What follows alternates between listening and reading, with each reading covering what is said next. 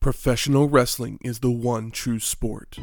Other sports have their share of intense, dramatic moments, but nothing can compare with professional wrestling.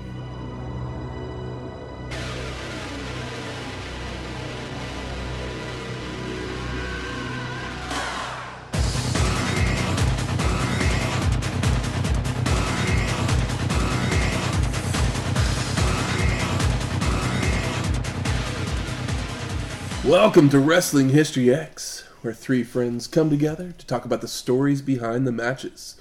I'm Matt. I'm a mud hole in your brain thoughts. And I am the ultimate solution.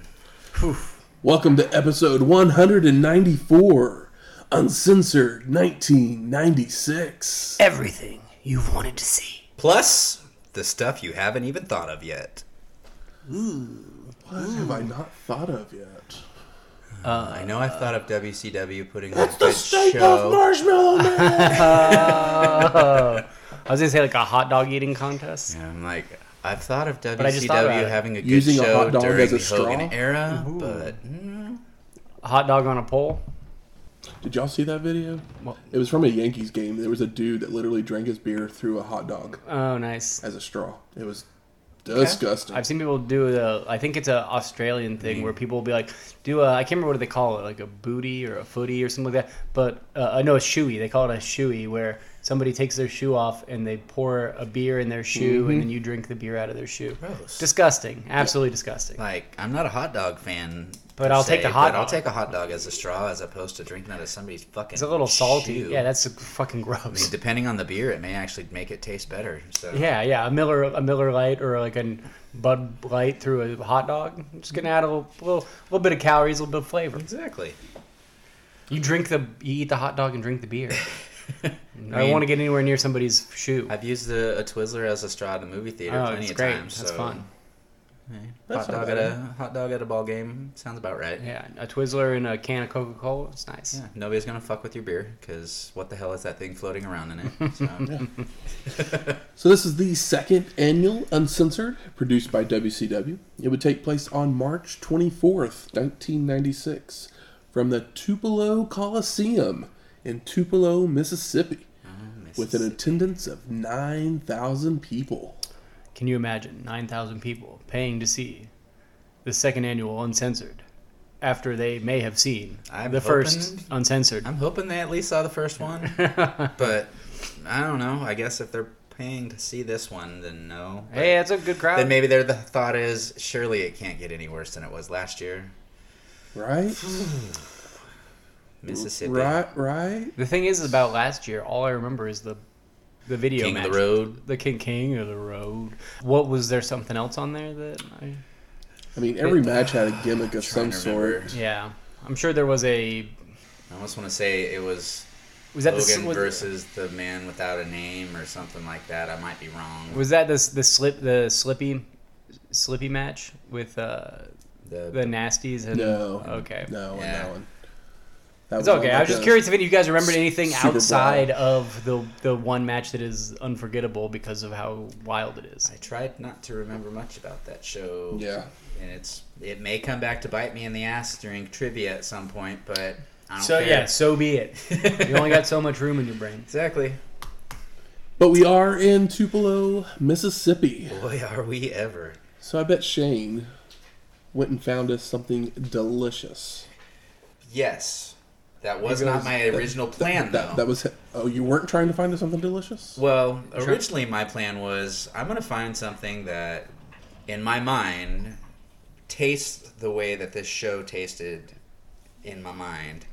Yeah, the, Um, yeah, the way it, it, uh, the the feeling that was at the back of your tongue by the time the show was over. Yeah, spoiler alert, I do not enjoy this show, but I want you to listen along so you can hear how much I hate it. So yeah, we're in Mississippi. We've been down there before. I've I brought some greatness of Elvis biscuit thing with peanut butter and banana and bacon. And, Oh, yeah. yeah, it was delicious. I think I've been there before again and did some cocktail thingy. But with this specific show, I decided to do what I do and look up the popular sandwiches in in the area, and at the very top of the list, it caught my attention because it just sounded like the weirdest concoction. It was an egg and olive sandwich Essentially, it is egg salad with green olives mixed in on some toasted bread with some lettuce and tomato. It sounded really funky, but it actually wasn't bad. I'm Even- a I'm a fan. yeah, even even somebody uh, who claims to hate olives ate. I'm not a a big whole fan of sandwich. Yeah, I will say that the I've never thought about olives in an egg salad. And I I love mean, an I egg put- salad sandwich. I But put pickles yeah, in an egg salad, so it makes sense. It's just a little a little brinier. I'm gonna try it There with. should, Uh, always, there should always be more pickles. yeah, I'm gonna try it with a with some olives next time. I want to do Kalamata. 'Cause Yeah. You did you did green, which yeah, is nice. I did green olives. I got the the queen jumbo olives with pimentos. I went and bought just the basic container of egg salad from Walmart in their little reach-in cooler, and then docked it up with some little extra spices and seasonings, and stole a celery stalk from Michael's refrigerator and chop that up so there'd be a little bit of texture in it. Celery was nice too. I caught it a little bit, and I was Yeah. like, ah, nice. The celery was little good. bitter I think it would have been good salty. with a little fresh onion cut in there as well. Yeah, I but didn't have an onion. Sorry about that. no, I mean, for a sandwich that I only picked because it sounded like something that I would absolutely hate just because of Eggs and olives eggs and are olive. yeah. Yeah, it's not really Same. call out to you. They're the same shape.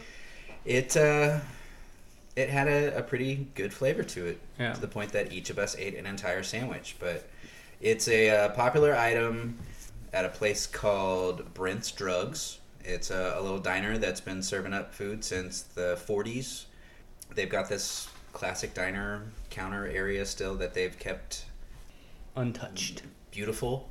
I looked up their Facebook page and they've got just like some really great stuff that comes out of that kitchen burgers and sandwiches and breakfast. You know, their brunch menu looked awesome with their loaded French toasts and whatnot, all located inside of a a pharmacy. An old yeah, an old drugstore. Yeah, so thank you and fuck you, Brents, because you took what I thought was going to be something disgusting and actually made me realize that I liked it. So I'm, yeah, I'm glad it wasn't bad. It added because my thing with uh, egg salad is I will add some curry powder to it. To See, I um, almost grabbed. I saw that in Yeah. the, the cupboard, and I almost put some in Yeah, there, but, I went for the the mustard powder instead. yeah, some curry powder in it uh, in an egg salad is you know everybody does a little different, but that's one of the that's kind of been my thing. But now I'm like, oh well, getting Olives. some getting some uh, getting some olives, and I think a Kalamata olive would be real nice. Yeah, according to locals, because I found this, it was listed in Travel and Leisure's best diners in America. Uh, on the list that I found, this was the number one sandwich that you should try if you're in uh, Mississippi. I almost said Pennsylvania to have it. Locals The say Mississippi that of the North. it goes great with a cherry coke. But yeah, Brent's Drug is located in Jackson, Mississippi. So if you're ever in the area, swing by or just go to the store and grab your own stuff and make your own. Yeah, maybe If next time you make egg salad, throw a couple olives in there. It's the number one diner in Mississippi. I wonder if old uh, what's his face been there for diner drive-in dives. Oh, um, Guy Fieri. Yeah, there we go. I think I was totally blanking on his name. You know his last name is actually um, Ferry, but he his like stage name is uh, Fieri. So like when he got married, he like swa- cultural swapped appeal. it back because you know, he doesn't, he doesn't be Guy Ferry. Great story. Yeah, that's it. That's all I got. I just think it's funny. He's like, ah, not Ferry, Fieri. Eggs and olives, who knew? Who Yeah, yeah. Uh, if you if you add olives to your egg salad, use less salt, or maybe none at all. Yes, I, I added no extra to this one. So something that would happen right around the same time as Uncensored, the original Resident Evil video game would be released a couple days before on the PlayStation, becoming the best-selling PlayStation game ever at that time. I mean, uh, huge hit. Tank controls. Yeesh.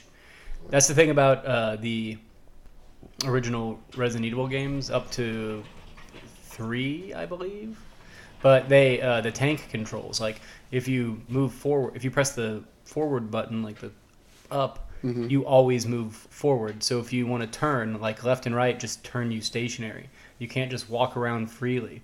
It's and then back is always like step backwards. It doesn't like turn you around. So it's like controls like a, a tank, and it makes the game actually terrifying because whenever you get into a fucked up situation, like whenever uh, one zombie comes at you, it could be the end of you because the controls are difficult. Yeah. So it actually makes it like horrifying. Whereas The last one I played was Resident Evil 4 on the GameCube, which is essentially just an action game. Mhm. It's not really that scary, and it's not that really. There's not a whole lot of survival issues either because it seems like you get all of the equipment that you need. Whereas Resident Evil is a survival horror, so not only if you get if you beat the zombie while you're spinning in circles trying to move, you have little health and like you don't know where the next place for you to get health is because they're so sparse. But you know, spawned honestly maybe more movies than video games at this point.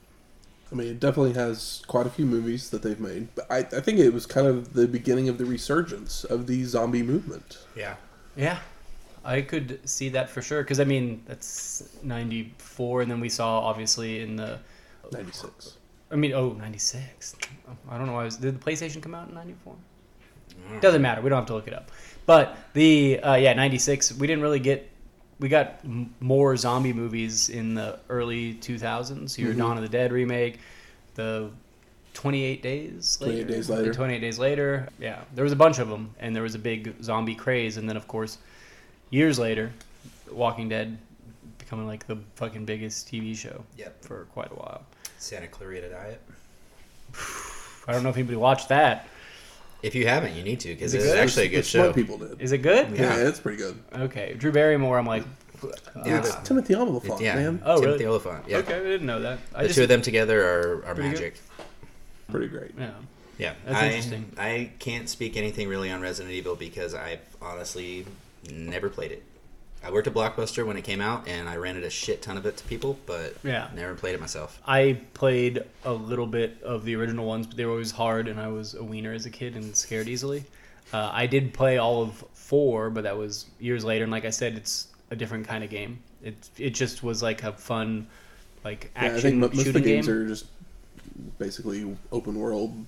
I know it gave Yeah. the movie Games spinoff now. gave 'Cause it was a haunted Mila. Jovovich Yeah. uh, a forever career. I've only ever seen the first movie, but I fell asleep. I've seen a, the, I definitely seen the first one. I've probably seen a couple of the sequels. I've heard the newest one that just came out wasn't bad. Okay.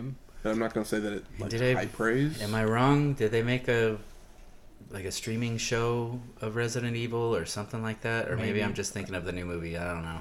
But they've um, also remade a lot of those older games with like uh, better controls, which I've always been interested to play because I think I would have a good time.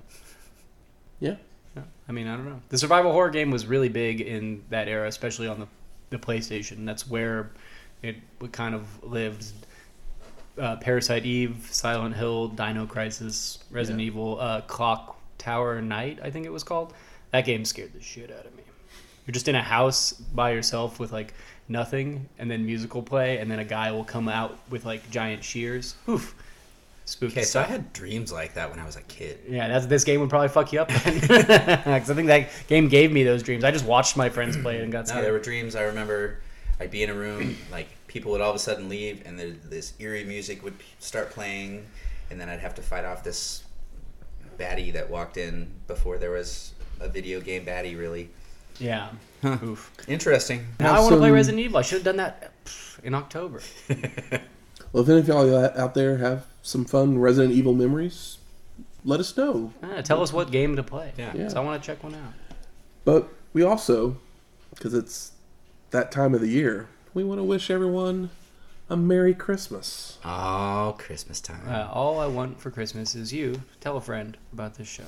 Yes. There you go. That's, a, that's an easy present to Yeah. get, Michael. Mm-hmm. All I want from you for Christmas is some Philadelphia recipes or something. Oh my god! No, I'm kidding. Give. yeah. Remember the. Uh, SNL. Yeah. Just let him mow your lawn. it's so good.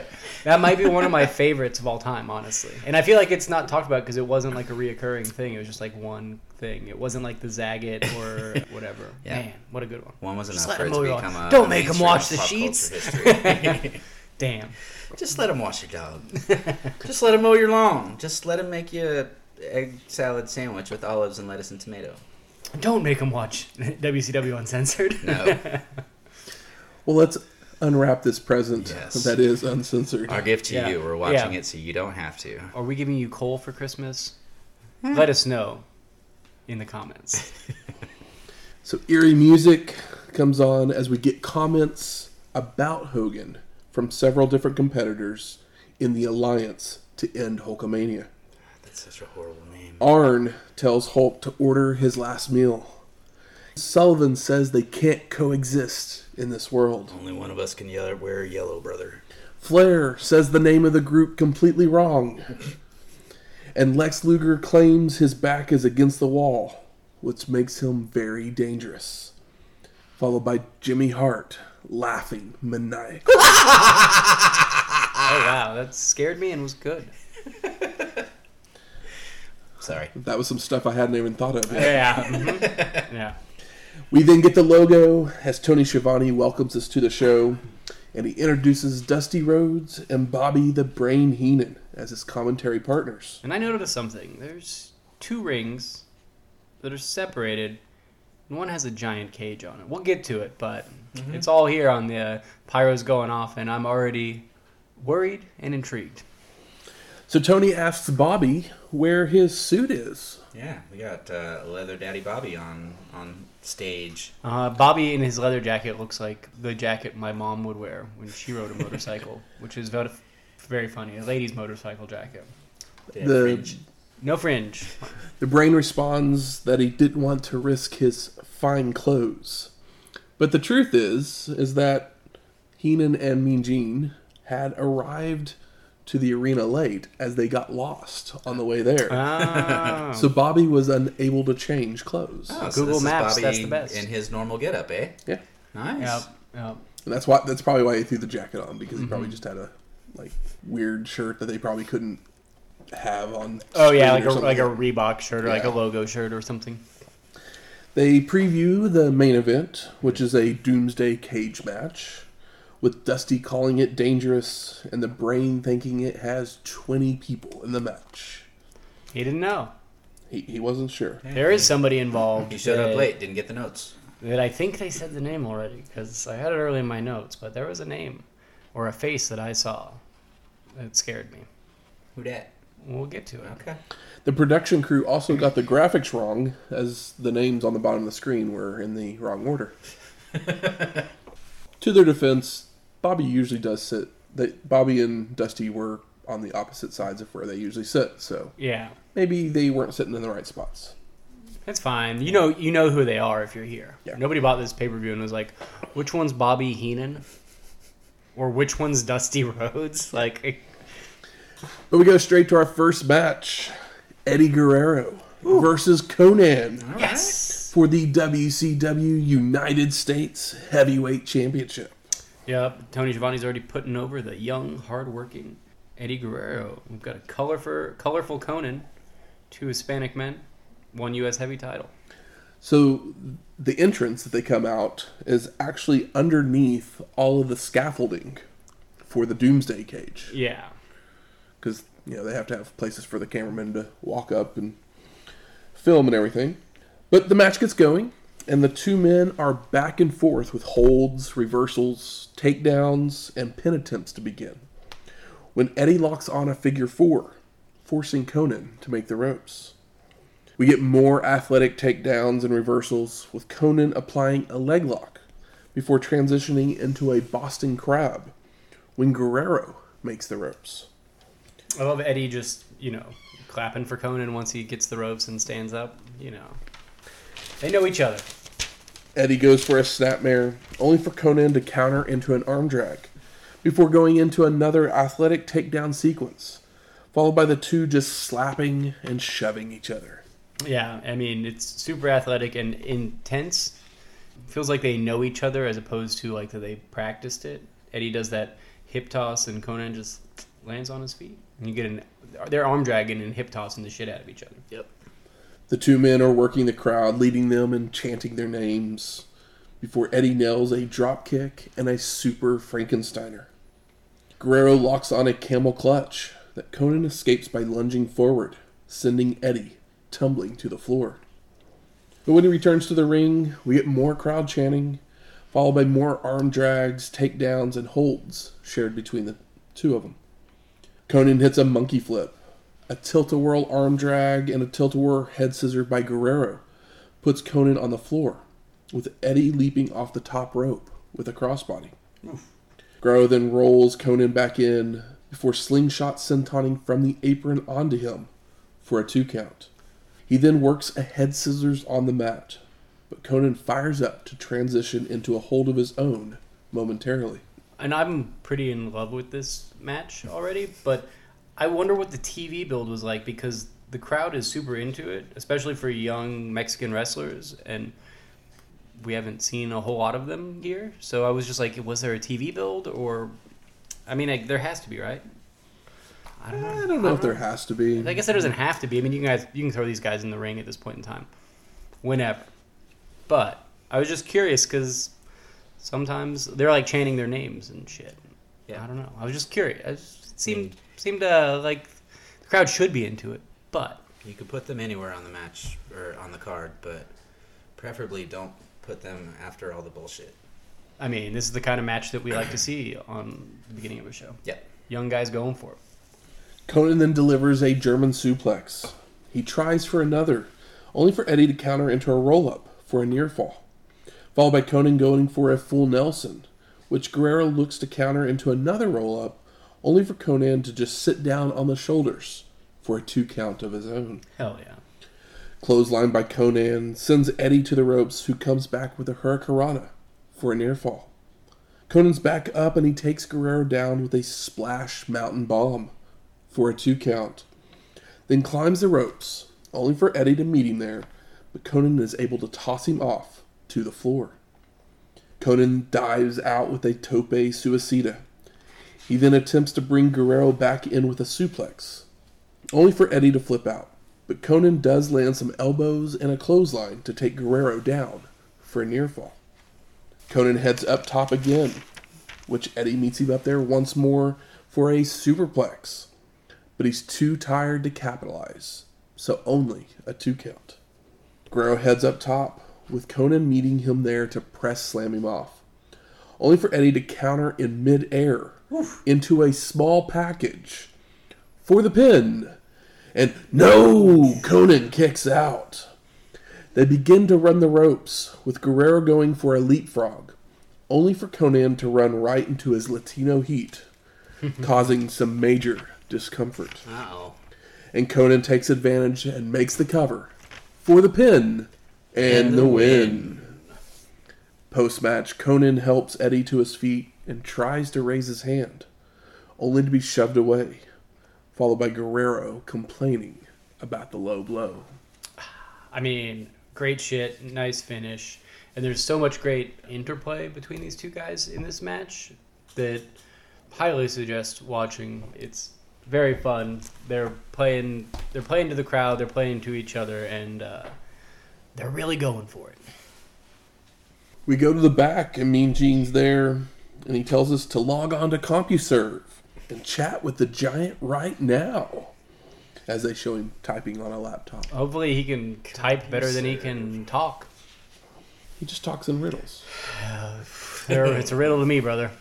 Mean Gene then welcomes in Colonel Robert Parker and Dirty Dick Slater, who we haven't seen since Fall Brawl 95, episode 165 for Parker, and World War III, episode 173 for Slater. Damn. And Parker says he's taking on Medusa for all the men, including Elvis and his great uncle, Tom Parker, before claiming he will take that girl, rub her face in it, and going to give her what all the cowardly men wouldn't. Dick says that Parker nailed it right on the head and thinks it will be great when Parker whips Medusa. Okerlund then tells Parker to watch his hands, with the colonel saying not to worry about that. He's a man and a rooster. So literally, that means that Mean Gene just interviewed a cock and a dick. yep. Mean Gene knows what he's doing. So we go to our second match: Lord Steven Regal with Jeeves versus the Belfast Bruiser. And the last time we saw Regal was back at World War III, episode 173. And the Belfast Bruiser, aka Fit Finlay, mm-hmm. since Best of the Super Juniors 94, episode 119. A little bit. I know he's he's putting on some weight. Yes, and some hair. He's a big boy.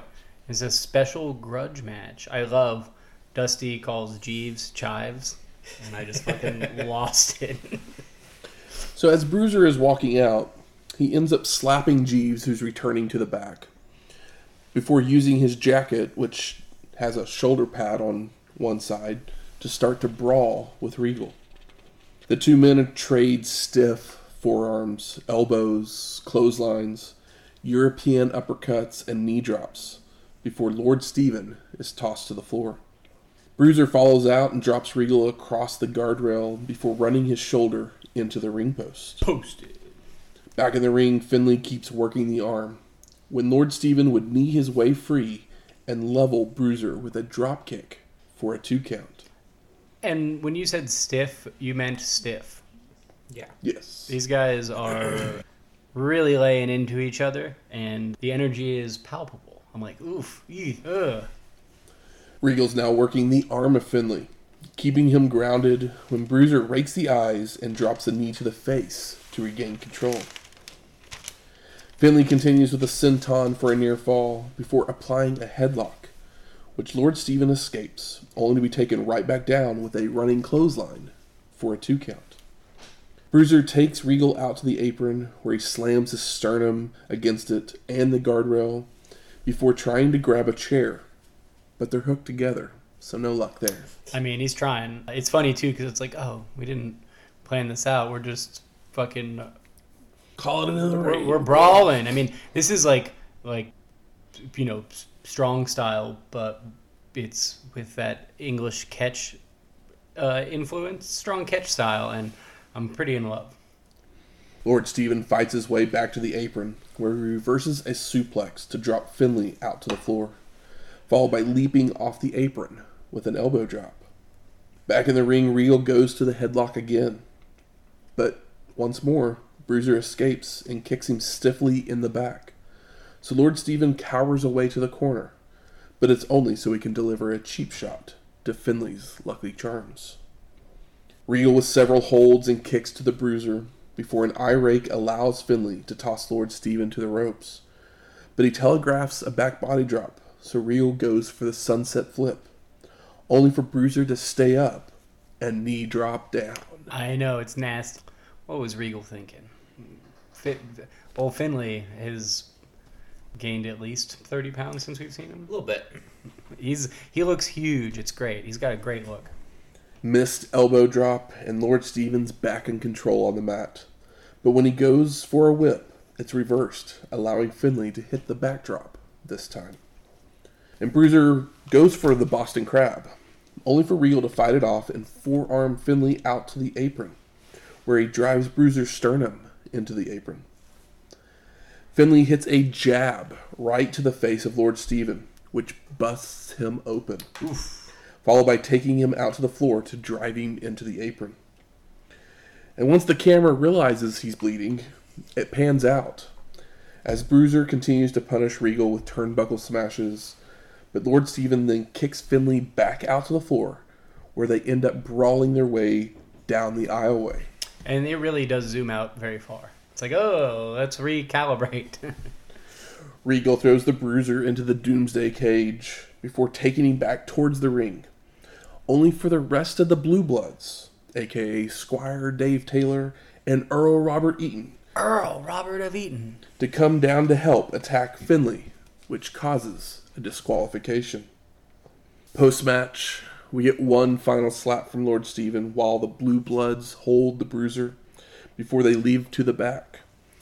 But once Finlay's up, he gives chase for them to brawl at the scaffolding and to the back. That nasty slap uh, after the DQ. This is. I really loved how gnarly this was and how intelligent it was too. But I mean, obviously, it's intelligent. Like, it was an Yeah. intelligently done, he- hefty match. Two of the leaders of modern day wrestling, at least behind the scenes, anyways. Throwing down. Mm-hmm. With incredible uh, logic and psychology, even for a brawl. Brawl to the back. But the thing is, is like, well, I would have loved to see a finish, but I don't care how it ends if I can see it again. I don't know if that'll happen. So this wasn't this.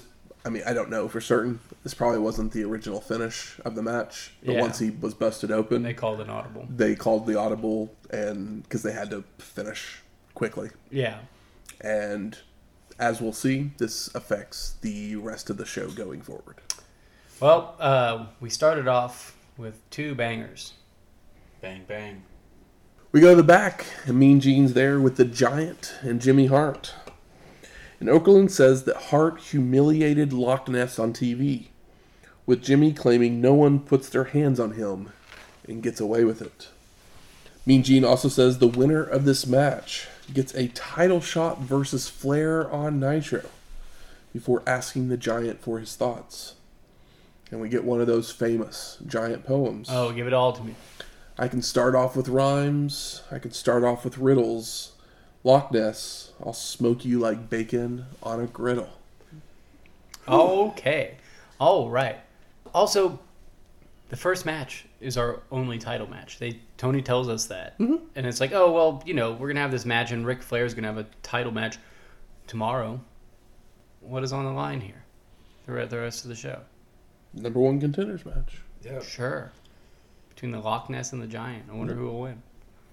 Nobody Just, just say. I'm just saying. Nobody wins in We this all match. lose. I'm just We all- saying, guys. Giant then warns Flair he's going to tear him limb from limb, and the title would be his again.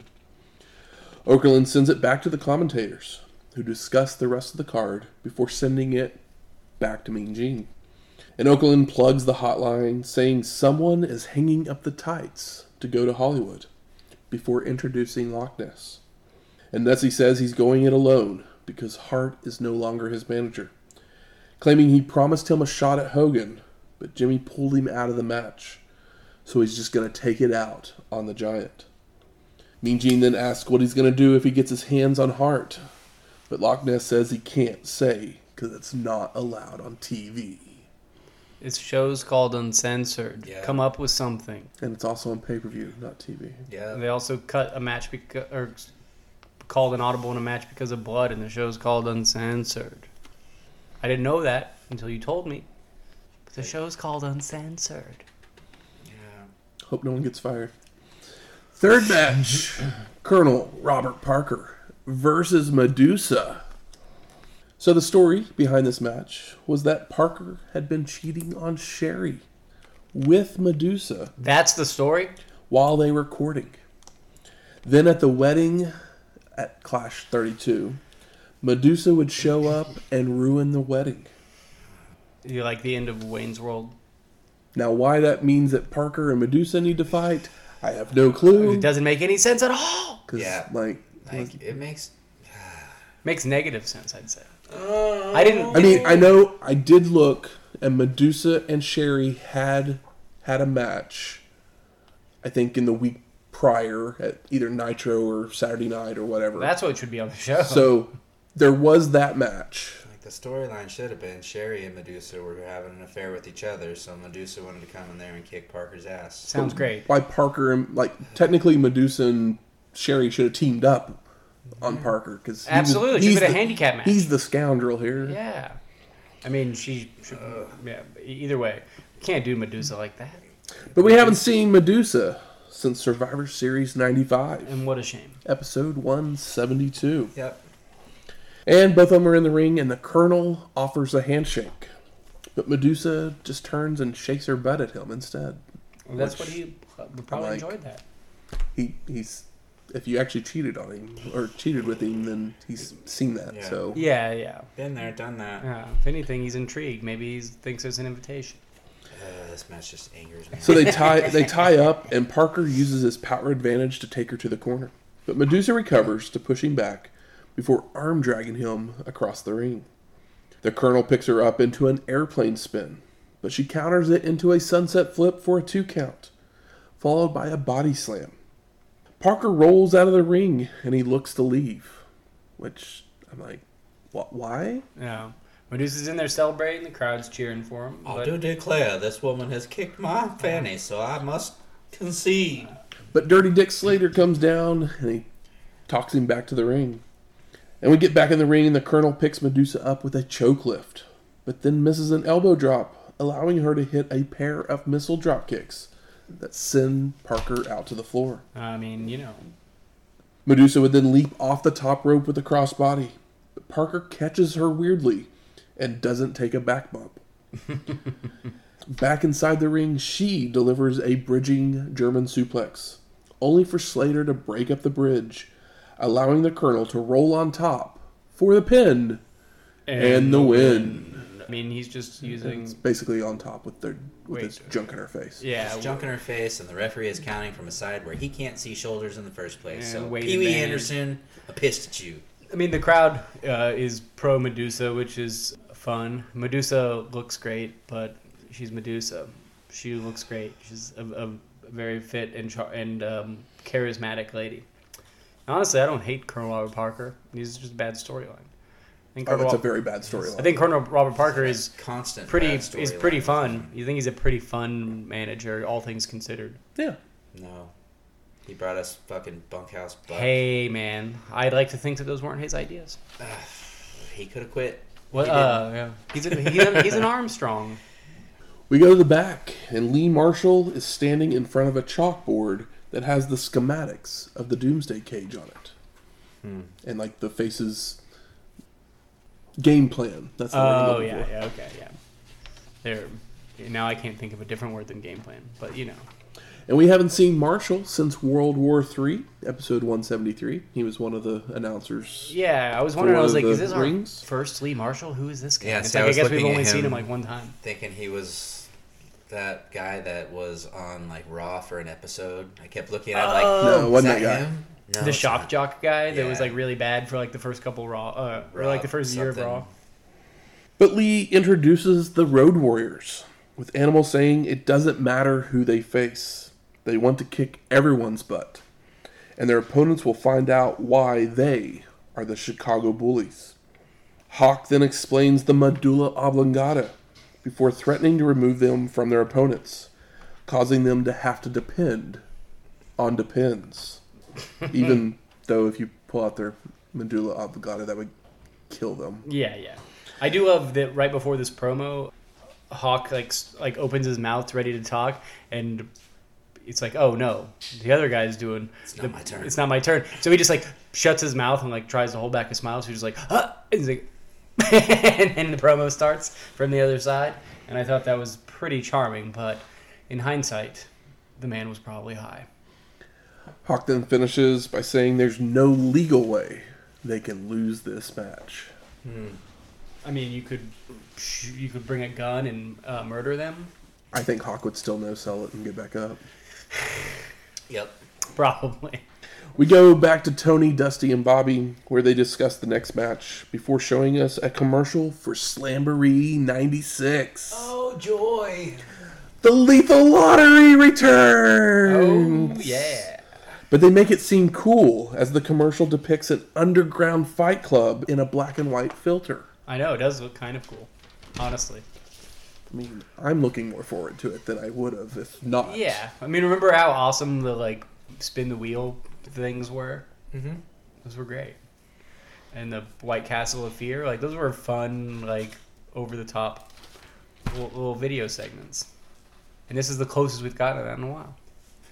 We then go to our fourth match Diamond Dallas Page versus Wait for it. the Booty Man in an I Quit Wrestling match. I forgot all about this name.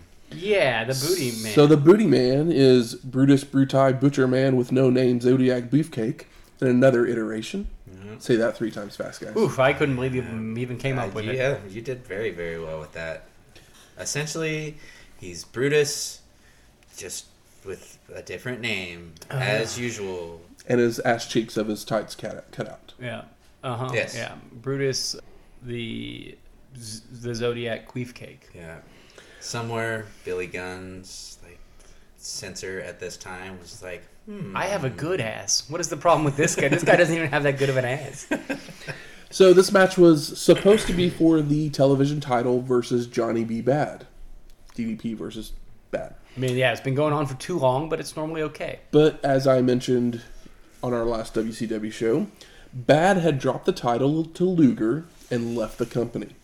So the feud shifted to the Booty Man as Kimberly had shown some interest in him. So Johnny Bad left, and they're like, "You can kind of make you look like Johnny B. Bad, and we'll just give you Kimberly." Yeah. He was a bad man. We're just gonna give you a bad character because you know you're mm-hmm. used to it. Hey, buddy, he'll get a, a bad bitch. Kimberly looks great. And if you remember, Diamond Dallas Page also lost all of his money in the last match. Oh, yeah. So he had sold all of his clothes and jewelry. So he looks very disheveled and scraggly. Yep. And if you look at the tights, they're actually the tights he wore back when he was in like the AWA. He like actually put some thought into his character. I mean, he, the disheveledness is looks good, and then yeah, it's that's that's pretty fun. The booty man is the problem. You know what would really impress me in this though? If he would have sold the diamond in his name and just been Dallas Page. Oh, that's so really broke. that's really good. that's really good. But basically, Page had come out and said that if he loses this match, he would quit wrestling. But if he would win, he would get his money and Kimberly back. Yep, but whatever she didn't spend of it. I think it was six million dollars. So Six point six. Six point Booty has nothing to lose, really. Hey, That's right. uh, bummer. So the bell rings and Page bails to the floor immediately to taunt the crowd. Play up those booze. But once he returns, the two men do crowd work, allowing the booty man to get his biggest reaction since 1987. Oh, ah, the good old days. They finally lock up with them trading arm bars, which DDP shoves off, but misses a charge that takes him out to the floor. Page gets on the apron and starts to complain to the ref, with Dick Patrick just shoving him. So DDP decides to leave, only for the booty man to drag him back to the ring. And Page begs off, only to yank Booty Man into the corner. But Booty Man answers back with multiple turnbuckle smashes that puts DDP stumbling out to the floor and into the front row. You know, flop flop into the front row. He just got his head smashed in. He doesn't know where he is. He got his uh, Abdullah Abwangada all shook up. Nice. Kimberly then makes her way out at this point in a ballerina outfit, while Page is having his head slammed into the apron by Booty Man. Back in the ring, they both are running the ropes, but DDP pumps the brakes and does the beefcake strut to taunt. So, of course, Booty Man nails him with a haymaker and kicks. Booty Man's tossed to the ropes, and Page ducks absolutely nothing. So they repeat it, and this time Booty Man misses a crossbody. DDP's kicking and choking before nailing a back suplex, but gets distracted by Kimberly instead of making a cover, so he only gets a two count.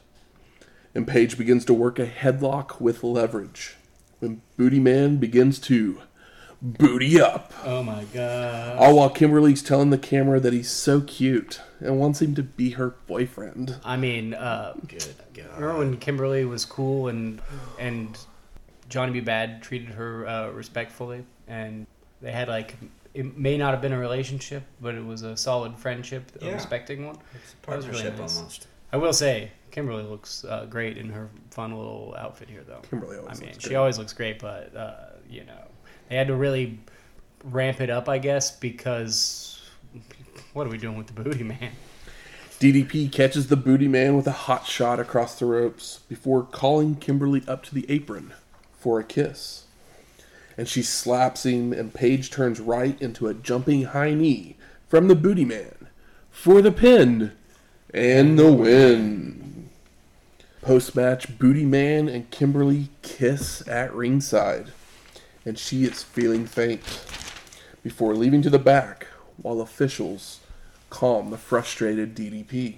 He's throwing a fit. So he quits wrestling, so I guess we'll never see Page again, right? Absolutely not. Ever. Guess again, we'll see him at Slamboree. Mm. I wonder Yeah. what it, what Why- it takes yeah. to get his career back. Who knows? Mm. Who freaking knows? Maybe he turns face. We go to the back, and Mean Gene's there with Jimmy Hart and Lex Luger. And Jimmy is sad because this is the last night he will be managing Luger. And it's all because Lex was upset about being pulled out of the tag match. to be put into the Doomsday Cage match. What is the what is the problem problem with Lex Luger right now? He's Lex Luger. Yeah, it's just like the storyline is so it's like Yeah. will they, won't they? But it's done very sloppily. Maybe it's done well on television, but I don't believe it. No. I, I don't remember it being great, anyways. But Yeah, I just love your defeated. No, like he was brought in to be the other Hogan, and then he was brought over to challenge Hogan. I don't get it. I did like the mirrors for the Narcissus. Yes, the Narcissus was great. I didn't like it because I had to say it a bunch. Yeah, yeah, I don't blame you.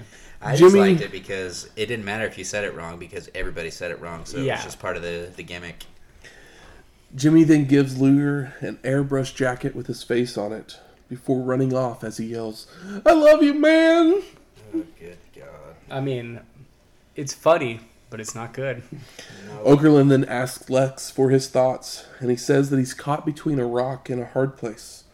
That the Doomsday Cage is the most dangerous match he's ever seen. That's right. He was on a a boat slamming a 450, 500 pound Yokozuna at one point. It was a point. hip toss. Luger continues that he has to wrench deep inside his gut to watch Sting wrestle without him. He's worried for staying. But Mean Gene accuses him of bailing on him. And Lex says he will watch Sting's back and will give his best in the main event. To his best friend, he calls Sting his best friend. We then go to our fifth match Loch Ness versus the Giant with Jimmy Hart in a number one contenders match. Giant versus giant. And Nessie trips on his way to the ring while using what will become Rey Mysterio's music very Oh. soon. Really? Yeah. Interesting. Uh, uh, yeah, I love. Uh, yeah, the lights are low for both entrances, but uh, Bobby Heenan puts it wonderfully. He's like, "Put your pen and paper down, cause you won't see any great moves." And he's like saying, "Well, they're big. It's going to be a brawl, but like it's Bobby Heenan being uh, a little, a little cheeky." The two men trade chops, chokes, knees, and headbutts when Loch Ness backs Giant into a corner. But the Giant reverses it and tries to splash Nessie, only for Loch Ness to avoid sending the Giant tumbling over the ropes to the floor. Nessie drags the Giant back in to clothesline him and deliver an elbow drop. But Loch Ness then attempts a second one, only for the Giant to move. The Giant then nails a clothesline, a thrust kick, and a leg drop for the pin and the win. Post match, the Giant yells into the camera, That was for Hogan. And Flair, I'm coming after you. Hmm. Yep. So that literally means that Jimmy Hart is the manager for all the heels in the main event, but he's also the, the manager for the face giant. Yes. Yeah, makes perfect sense. the face giant that was a heel. That was a heel last time we saw him, but he's mm-hmm. now a face. And I love that he says Hogan, that was for you, but like he wants the belt off of Ric. So he says Monday night, Ric, it's me and you for my belt. Okay, I just you got to prioritize things. There weren't enough olives in my sandwich. It's not making sense. We go to the back. Lee Marshall's there with Sting and Booker T. And he calls it a mutual admiration society and compares it to an all star game before asking the Stinger for his thoughts. But Booker wants to speak first. Calling himself a straight OG brother from the hood, and he has something to prove to the Road Warriors, and that he's not scared. If they brought the fight to my streets, it would be a Harlem street fight. Sting then tries to sound hip by just repeating Booker's line, Yeah. but then shoves him to get him pissed off, with Booker T threatening to knock him out. But the Stinger says that's exactly what he wants. Sting then tells the Road Warriors to forget those detached retinas and kneecaps that are detached. We're coming for you like you wouldn't believe. Yeah. The thing is, is like Booker T's promo was good. He, he makes a 110th Street reference. I imagine referencing a classic uh, Motown tune, and then he also says it's on like Neckbone, which is tight. That's why, fun. Why are we having a Chicago street fight in Mississippi? Because the Road Warriors are I know they're from Chicago, famous and but from Chicago. And that was like what got the Chicago street fight over originally, I believe. Oh, it's just dumb. It's just. I mean, we've had Chicago street fights in NXT. I mean, It's just dumb. what I guess it- that might have been in if Chicago. it was though. a Tupelo street fight, would you feel better about it? Yes, Okay. I would. you could just call it a street fight. Yeah, a street fight. That's that's all I'm looking for. But a Chicago street fight in Mississippi with two guys from Chicago, yeah. But then you got a guy from Harlem and you got a guy from Omaha, Nebraska. Also, a thing I noticed the first time that Sting isn't bleach blonde. Yeah, he's he's making the change. Maybe the most significant thing on the show. His face paint isn't as bright and flashy. He's got them Yeah. darker colors now. But yeah, I was just like, oh, Sinking into himself as he observes what's going on around him. It, by the time that promo segment was over, I was like, "Oh shit, he's not blonde." I was like trying to figure it out what was going on. I was like, "Oh, that's pretty wild." So we got our sixth match: the Road Warriors of Animal and Hawk versus Sting and Booker T in a Chicago street fight. The Road Warriors attack in the aisleway, but they make it to the ring where everybody is brawling away. The Stinger runs into a big boot from Animal inside the ring, while Booker runs Animal into the ring post on the floor. Mounted punches by Animal, back body drop by Hawk. Sting avoids an Animal charge, only for Hawk to get back in the ring to attack from behind. Booker T makes a save, hitting an axe kick on Animal for a two count, while Hawk runs the Stinger into the ring post. Posted. Animal recovers to power slam Booker, followed by a leaping elbow drop for a near fall, as Sting and Hawk continue to brawl on the floor. Animal and the Stinger take turns posting the other's privates, while Booker T and Hawk do the same with dropping their opponent on the guardrail. Back in the ring, Sting body slams Animal, while Booker pile drives Hawk on the concrete, Oof.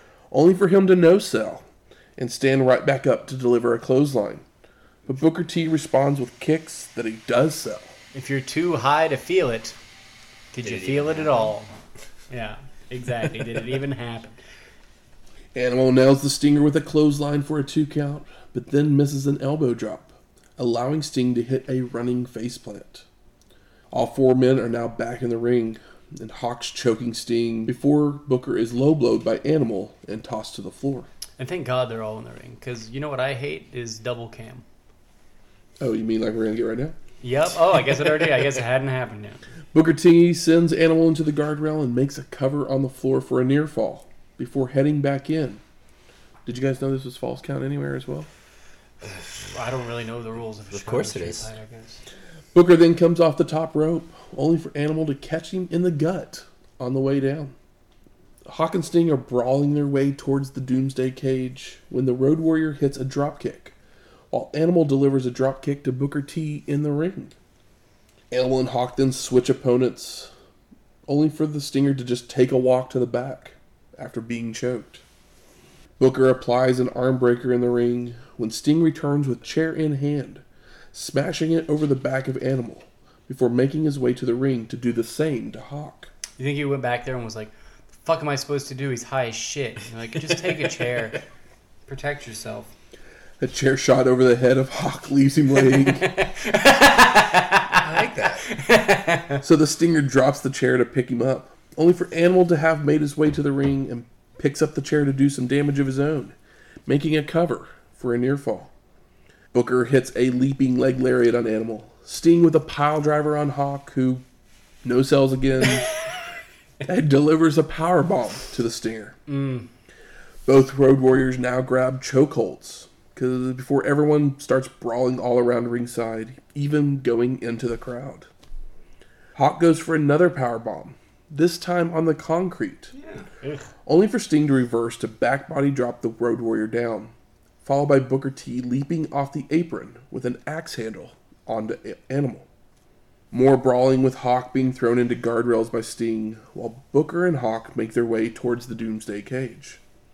Now, inside the ring, the Stinger comes off the top rope with an axe handle to Hawk, followed by missing a Stinger splash, allowing Hawk to deliver a clothesline and a falling fist.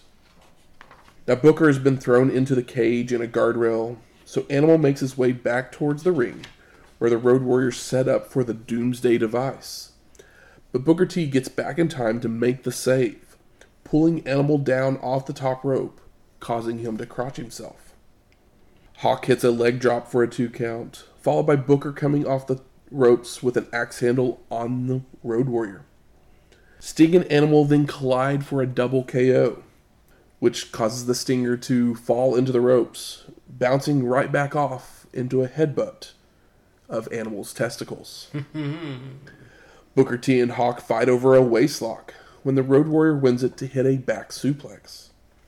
Now four men are brawling in the ring when Booker hits a side slam on Hawk, misses an elbow drop, and he goes to do the spinneroonie, only to be stopped by a kicked off animal by Sting. Hawk then whips Booker T, who has to leap over Animal, who the Stinger was dragging to the middle of the ring, followed by Hawk charging into a back elbow. And I don't know about you guys, but like right before the like second low blow, like the headbutt low blow, I had had enough. Oh, is that how long it took you? It took me. Well, no, I like that's when I like finally like had to write down in my notes. I've had enough. Sometimes I feel that way beforehand, but you know, it gets to the point where you have to put pen to paper. Mm-hmm. Sting heads up top for a splash onto Animal, who moves to avoid, followed by Hawk leaping off the top, only for Booker to catch him with a dropkick on his way down. Back to brawling by everybody when. Booker T would go low to send Animal rolling out to the floor. Booker would then go for a plancha, only for Animal to move, while Hawk delivers a gut wrench powerbomb for a near fall on Sting. And the crowd is pretty pumped for the Road Warriors, at least early on in the match. You know, they get their pop. It's not the Road Warrior pop, but it's pretty good considering the time. The Stinger recovers to nail a clothesline on Hawk, and then teams with Booker T for a double team clothesline on Animal. They both go for vertical suplexes, with Sting dropping Hawk on the top rope to crotch him, while Animal no sells his and hits one of his own on Booker. The Stinger goes for the Scorpion Deathlock, but Animal makes the save, allowing Hawk to drag him out to the floor to brawl some more. Another leaping leg lariat by Booker T to Animal misses, leaving him straddling the ropes.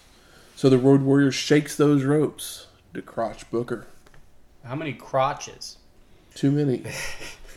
Hawk leaps off the top rope with a clothesline to Booker T, but he's too tired to capitalize. So are we. While Animal and the Stinger brawl around ringside. Spinning front kick from Booker to Hawk before applying a camel clutch, while Sting runs interference on Animal momentarily. Hawk clotheslines Booker T over the ropes to the floor while the Stinger body slams and elbow drops Animal inside the ring. Sting then comes off the top rope with a crossbody, only for Animal to catch and power slam him down for several two counts, while Hawk hits a drop kick to Booker on the floor. Another double KO inside the ring when Booker T DDTs Hawk on the concrete for a near fall. We get a double throat thrust from Booker, but then everybody goes back to brawling, with Hawk clotheslining Booker inside the ring, but misses a leaping fist drop. Sting's head's being slammed into the apron while Booker T misses an elbow drop, only to do the spinneroonie this time and deliver a leaping leg lariat.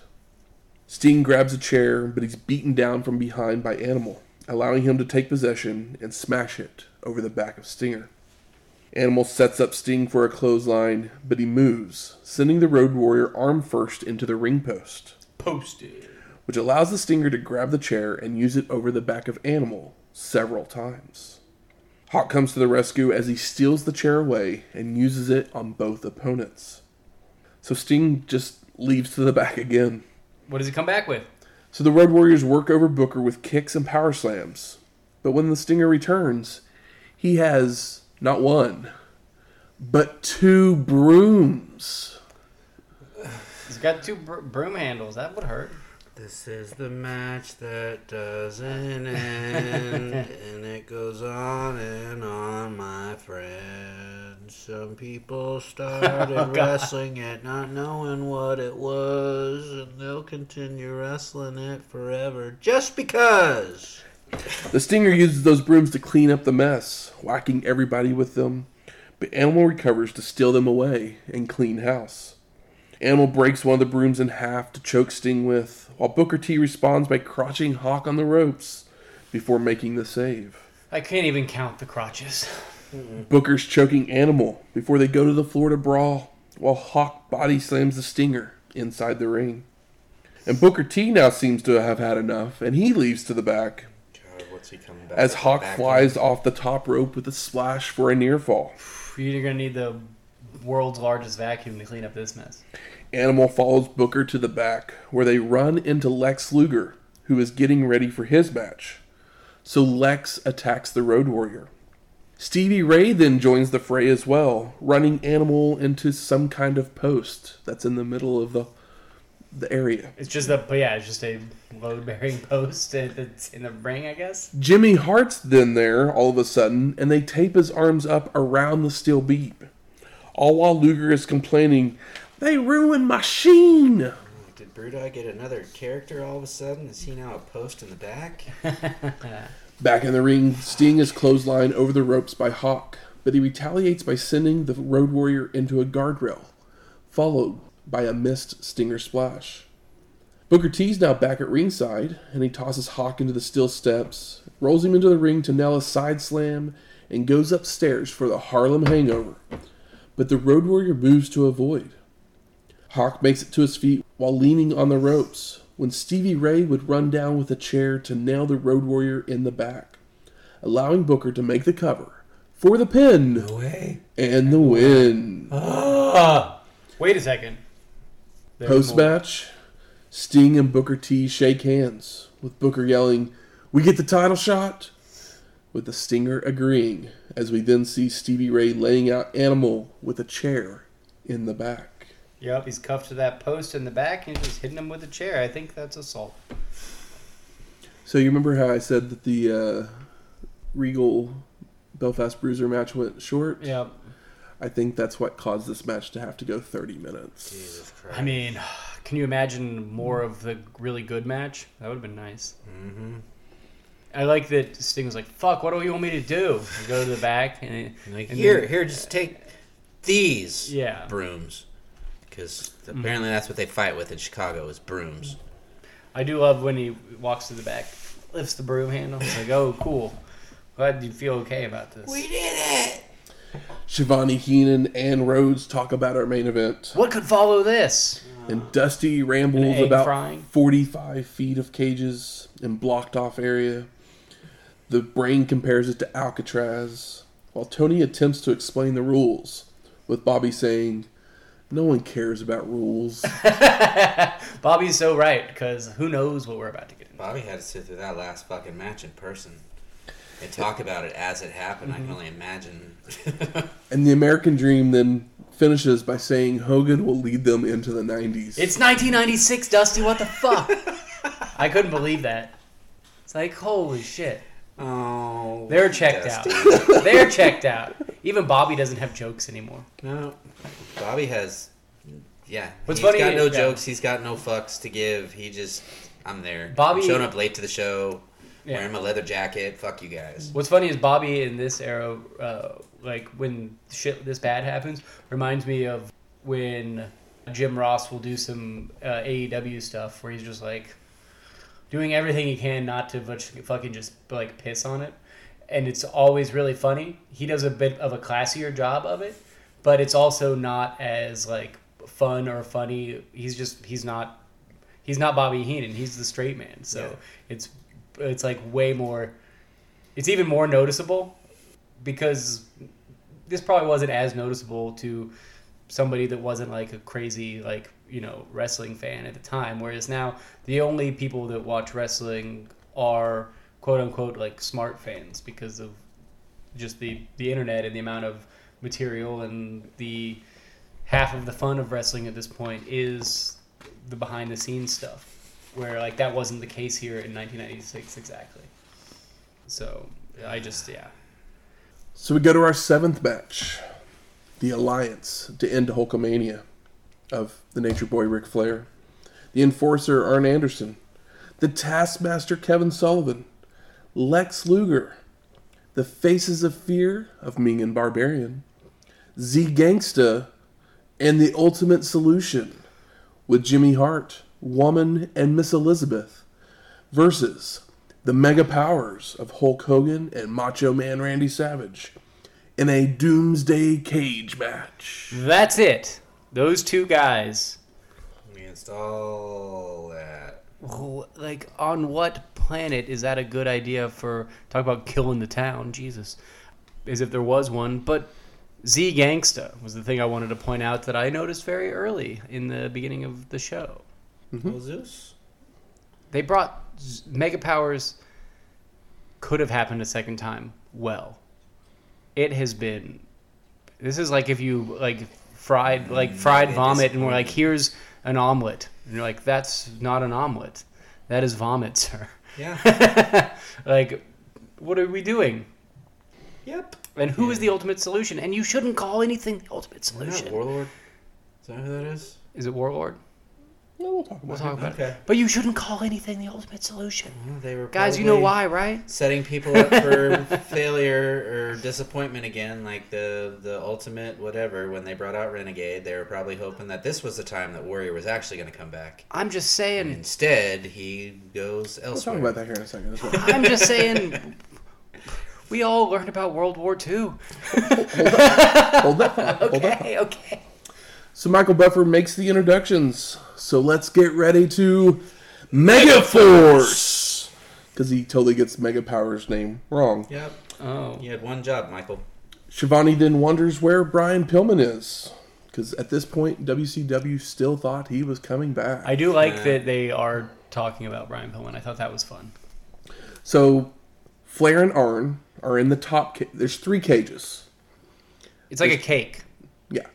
of cage. Flair and Arn are in the top cage. You can't. Luger, Sullivan, Me and the Faces in Fear are in the second one, which is actually cordoned off with a piece of fence in the middle of it. So Like it's a- like, yeah, it's like a- two different cage type. Yeah, thing. like a tennis court, except for it goes all the way up. and Z Gangsta and the Ultimate Solution will be in the bottom cage, but they don't come out till later. And it's just a full bottom, like the bottom cage is a ring, it's and a then it's like the you know each ring gets smaller at the top, and it is chain link. It is not like your big blue uh, WWF cage, Correct. and there's a giant scaffolding on the sides so they can get up into it. It- It is very much the OG Hell in a Cell, but like a three tiered cake.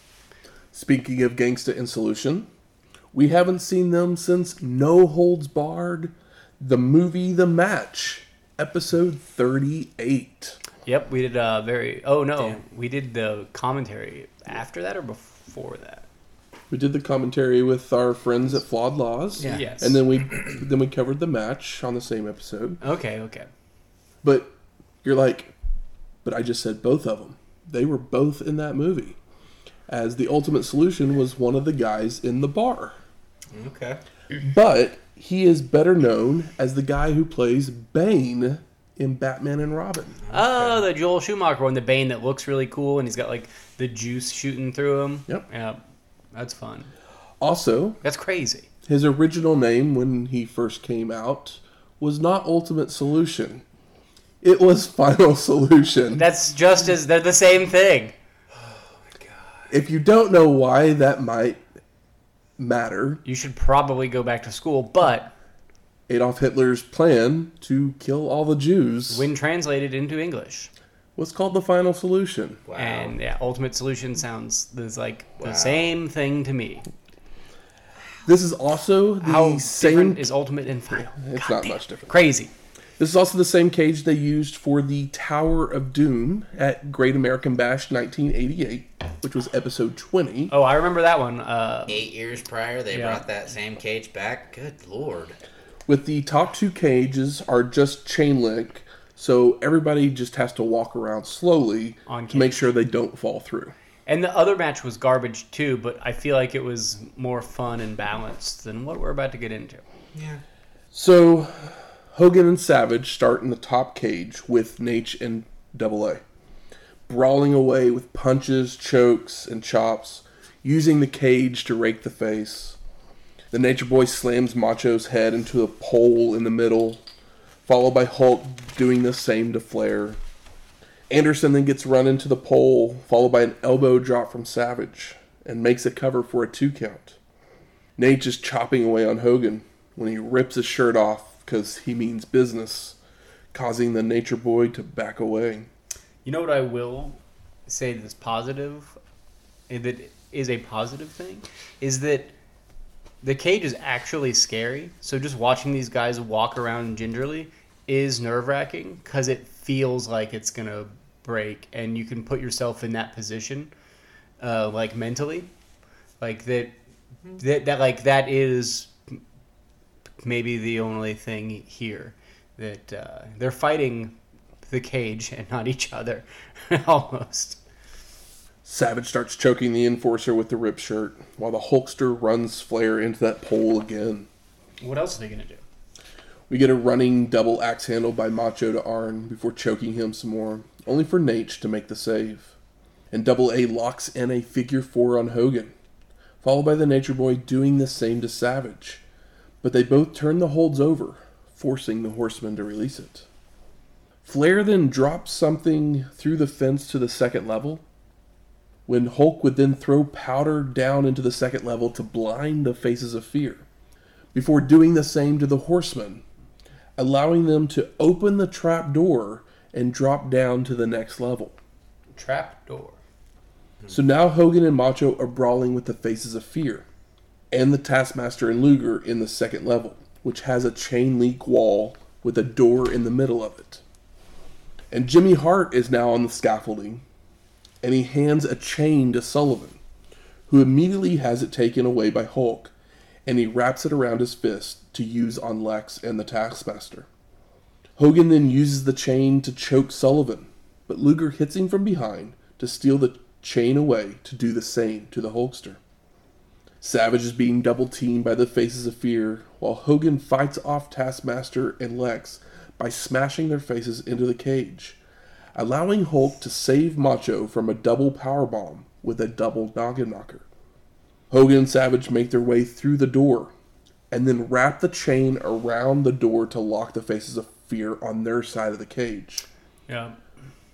So did Hogan have a padlock with him, I guess? I mean, maybe they just tied it real tight, but that's the idea. I do love the manager cam because it's like Jimmy, And the ladies. yeah, Liz, and the Woman. woman, and it's just fun to see them together, standing next to each other, looking nice. But you know, that's a shame when we're talking about a wrestling match. Yep. Anderson and Naitch finally climb down to the second level and try and help the Faces of Fear with the door, while the others brawl on their side of the cage. Hulk and Sullivan fight out a door where the ha- Taskmaster almost falls over the scaffold to the floor. That's pretty creepy. That's scary too to me because it's like, ugh, he really does kind of put himself out there a little bit. But they end up brawling their way down the stairs, with Sullivan trying to toss Hogan over to the floor as well.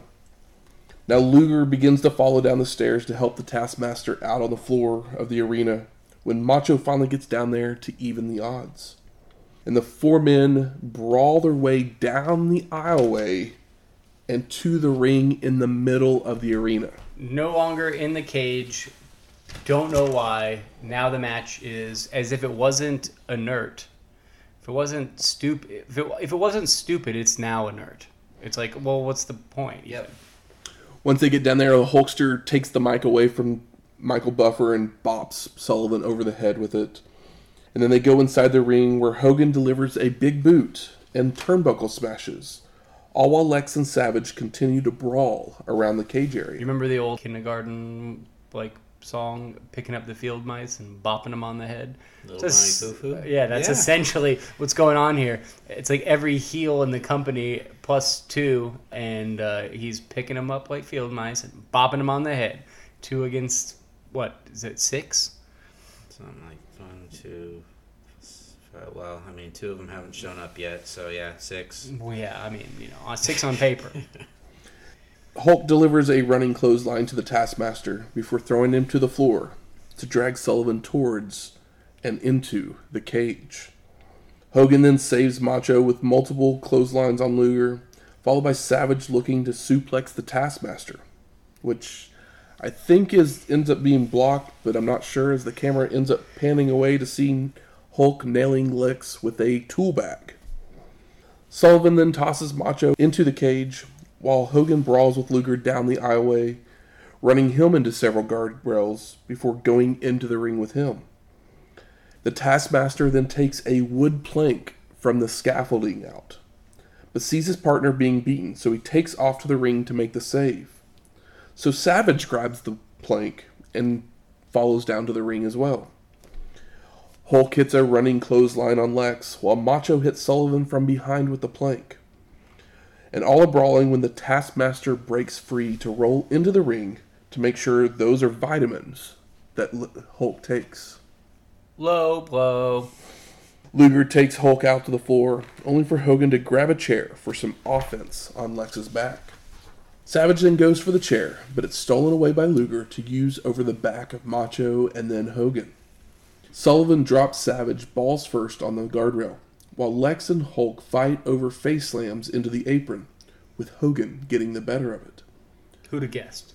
Macho and the Hulkster then whip their opponents into each other before punching away on them on the floor. All of a sudden, Jimmy Hart brings out our last two competitors, the Ultimate Solution and Z Gangsta, to make the save, dragging Hogan and Savage back to the Doomsday Cage ring. And we get a view from the stationary camera, which is absolutely horrible, with Solution and Z taking Hulk and Macho down. And Sullivan has some kind of stick, and he keeps poking Savage with From the outside of the cage. when Hogan double axe handles Gangsta, allowing Savage to come off the top with a double axe handle of his own. Onto the Z. Hulk with mounted punches on Solution, but an atomic drop breaks it up. Hogan with more double axe handles. Macho attempts clotheslines that do nothing to Z, except for catching him on one to lock on a bear hug. Yeah, I love that there's the Hogan chants throughout all of this. What are we even talking about? Oh my god. Hulk rams Solution's head into the cage, then punches Gangsta, causing him to drop Savage. But he just turns around to stare down Hogan before choking him down to the mat. Solution gives several press slams to Macho as Hogan escapes with a rake to the eyes and turnbuckle smashes of Z. Savage then leaps off the top with a double axe handle, but this time he's caught by Solution for another bear hug. Until Hulk comes to the rescue. Double A and Flair now jump into the ring to help, so both Hogan and Macho are being double teamed. Savage is being thrown into the cage while Gangsta's dropping Mongolian chops on the Hulkster. All of a sudden, Booty Man comes running out and hands the Mega Powers frying pans. Sounds like he's been watching some ECW. Foot, foot, foot, fry it up. I feel like uh, Macho Man may have pulled a foreign object out of his pants, or is that about to happen? I can't get it straight in my Uh, mind. there was at one point he was trying to pull something out of his pants, and then he got stopped, he and got then you hit. see Mm. powder just fall out of his hand onto the ring. Oh yeah, because it's about to be Bump City. We're doing uh, the after party in the ring, guys. They're chopping up lines. The Mega Powers then throw some more powder to blind their opponents before using the pans on everybody many, many times. Yes. I mean, But they do cute little like microphone bops on top of the head with frying well, pans. I mean the frying pan. They're small. can't frying make them bleed, so you know just a little boop, crack Yeah. the egg, boop, Yeah, crack the egg, boop, crack the egg. You know it's less dangerous? A well done Punch. blade job. Luger then comes running into the ring, attacking the Mega Powers from behind, before putting a weighted glove on his hand. Why would Luger put a weighted glove on his hand if he has a piece of metal in his elbow? That was in WWF. I don't know if he has the elbow thing in this one. I can't remember. It's real though. It's real, isn't it? So the Nature Boy's holding Macho for Lex, only for Savage to duck, and Naitch gets nailed. Even though it was very badly mistimed. Yeah, it was hor- horrendous. The Mega Powers get one more shot in on everybody before looking to escape the cage, because that's the only way Hogan knows how to win cage matches. How can you win But if Macho jumps on Flair for the pin and the win. And good on you, Macho. I mean, this is a mess, but you can't leave the cage, come back into the cage, and then leave the cage to win. Unacceptable. The first thing should have been acceptable. Post match, the Mega Powers make a beeline to the back. Probably because Hulk needed to catch a plane to go film Santa with muscles. Uh, I love that An Hogan. actual movie? Yeah. I've never heard of that one. I missed that Hogan Hmm. flick, thankfully. I love that Hogan lifts Macho Man's arm, and Macho Man's just like selling, falling over himself. It's like, hey, at least he's trying. Yep. Tony, the Brain, and Dusty discuss the evening, and Bobby's upset, saying this has to stop. Calling Hulkamania an infectious disease. I'm Trying to remember what it was that Dusty had said, but it, it had something to do with the I wonder if I a have. show that you've never seen anything like this before or Yeah. something. Uh huh. Yeah. It just hyping it up to be something that wasn't the pure dog shit that it was. Oh yeah, no, yeah. Bobby says uh, Hogan won, but it has to stop. He's like sells it as like, but it has this has this has to stop. This is bad. Heenan then just removes his headset and leaves, Thank you, Bobby. with Schiavone telling him not to get lost. Oh, it's cold. Because remember, he got lost on the way to Yeah. Uh huh. That's funny. Before saying his goodbyes, and credits roll. We get those VHS credits, baby. Oh, now my favorite part. So I ask you, gentlemen, what are your overall thoughts of Uncensored 96? I'm gonna take it first. Go for it. Trash show. It's a trash show. But the first two matches are great. Mm-hmm. They're high energy. They're well worked. They're wrestling. They're great wrestling matches. Unfortunately, one of them ends in a weird DQ because of a blood, blood and or a concussion or whatever. Because they were really fucking laying into each other. The other one was a great technical match that was lucha style, but it was not quite pure flip. Because you know, Konnan's a big guy and I think that those two matches really helped me get through this show, and then the absurdity of it made it watchable to an extent. There's only seven matches, and I think that like Medusa was fun, and she has an infectious energy in general, even though the angle was dumb, the match was bad. It was nice to see her. And Booty Man was bad, but DDP did a great job of being down and out and you know Kimberly was there to look cute. I don't know what to say about the Road Warriors outside of what a way to. They were so lucky that they could be this bad in the mid '90s and still obtain and their legacy. They they like the people don't like shame the Road Warriors because of how great should. because of how great they were. But like when when the Road Warriors are bad, hmm? it is egregious. Yeah, when they're bad, they erase anything that they've done good in the past. I mean, I, I, I don't know if they erase it, but it definitely like kind of colors it. But they get away with not doing that in the long run because they were the hottest thing at like the height of the like JCP NWA days. So you know, it is what it is. And then the last match is just so ridiculous that it's almost gleefully stupid. So show's bad. Wouldn't suggest it. But if you like looking at a train wreck, you might find it interesting. The first two matches, though, I think are what WCW should be aiming to do to right the ship. Unfortunately, I can't see that coming. you were a whole lot nicer on it than I am. I was, and I shouldn't be because talking about it was tough. But uh, you know, that's why I wanted to start first because I'm ready for you to My pee pee and poo poo all over. Thoughts can be summed up in three words. Fuck this show.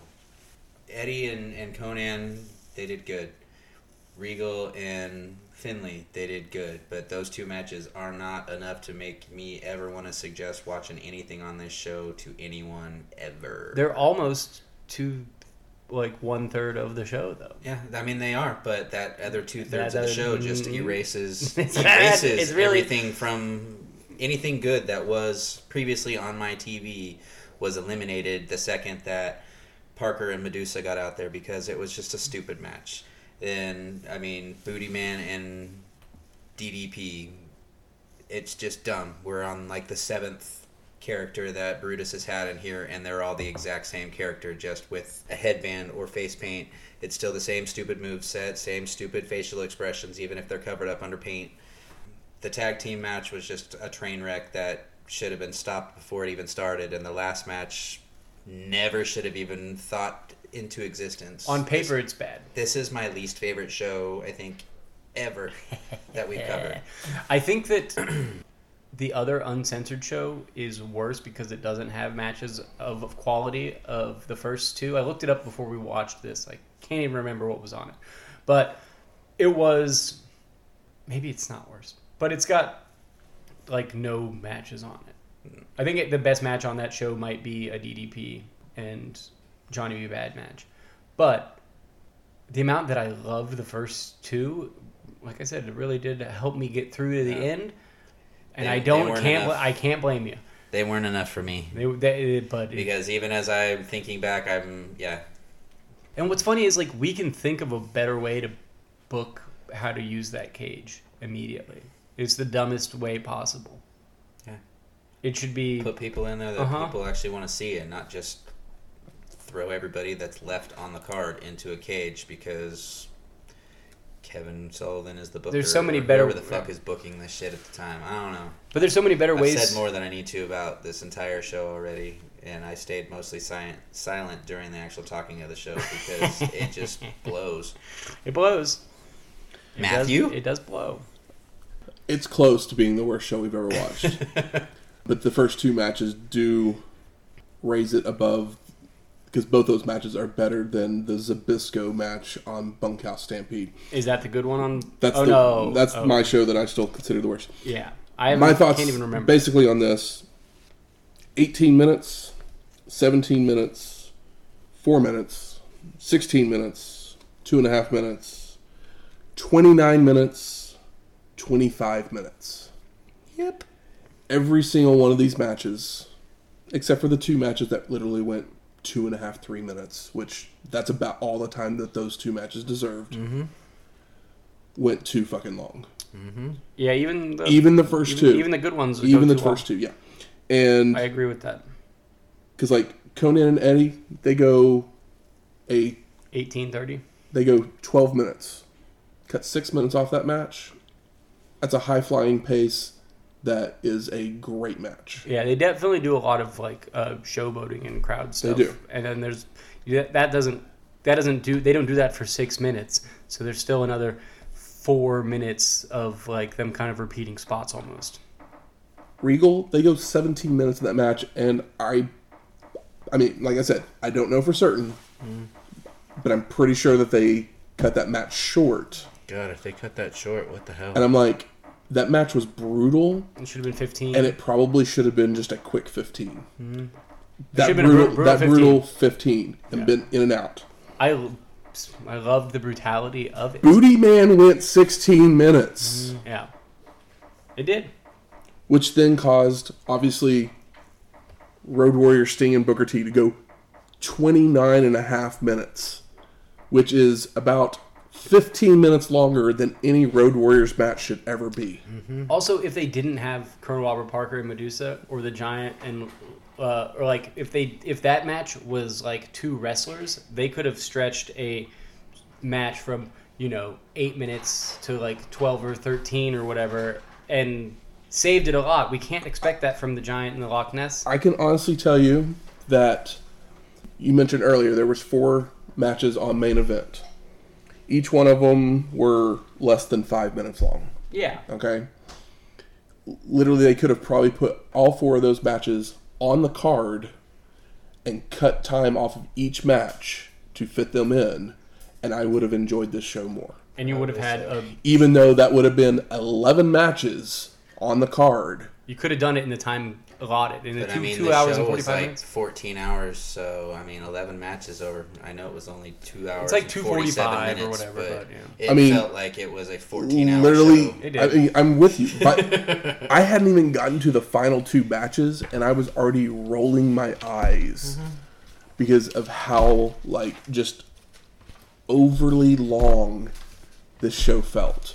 It was just it was a struggle to get through. Yep. It was. I did. I did break it up in a weird way, where I watched the first two matches, came back the next day, Yeah, see, that makes things more enjoyable. and I didn't. I didn't that do. does uh, make I didn't do it for, on purpose, or whatever. But even the first two matches, by the time the first two matches were over, guess guess what the clock was at? It was at like 45 minutes. 47 because i had i wrote down my time notation because like sometimes you go back into a streaming service and it might have saved your spot or it didn't or whatever. So i had my I, if i stop a show and get back to it later i always write down my timestamp. 4705 at the end of the second So- match. Crazy. Crazy. Michael definitely liked the show more than me and you did, but I definitely It's not good. I don't like it as much, or I don't dislike it as much as you, Shane. But that's just because those first two matches, there are at least parts of them that I can I can see the good match in there in there. i see wrestling just- in those matches They just need to be trimmed. Sure. yeah i see great wrestling in those matches I, I literally think that Konnan Guerrero match fits 12 minutes. We may be talking like short list mm-hmm. absolutely type match. Yeah, no, I thought it was a great match, but it did go on too long. I kind of forgot how long it went on until we started talking about the times. But towards the end of this show, I was like, you know what? There's I have a weird memory about pausing this show and being surprised. And two matches happen, and you're 50 minutes into the show. That's insane. Mhm. That's insane. Yeah.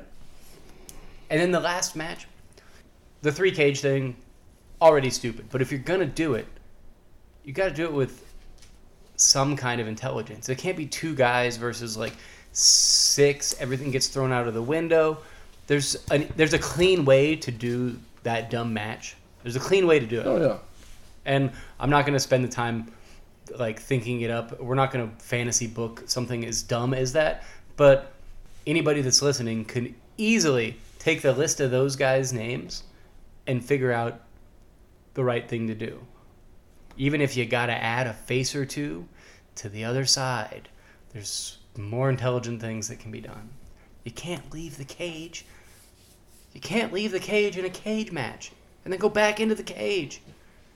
You can't have a cage match with all your without all of your people in the cage when the match starts. It makes absolutely no sense when you have these multiple layers of shit. I can see with the with the And then all of a sudden, yeah.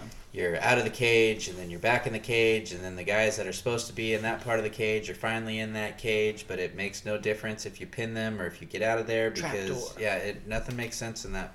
Yeah. It just it yeah. Yeah, I don't want to, like I said, I don't want to fancy, but like, there's a s- scaffold with doors on the sides of each one. There's a way to do this, nice and clean. I don't know what made them think that adding Arn Anderson and Ric Flair into the Dungeon of Doom bullshit with Hulk Hogan would make things that much better, but That's what they've been doing with the Horsemen and Dungeon of Doom teaming up. Yeah, it was a dumb, dumb thing to do, It's and it felt like they did it on the fly. But uh, I remember when we did that episode where It's 'cause Pillman freaked out. Who in the Dungeon of Doom, other than the Giant, has any credibility. credibility? Giant doesn't have any credibility, but he does have size, and he's like this new thing, and they've been treating him like it's a thing. So there's that.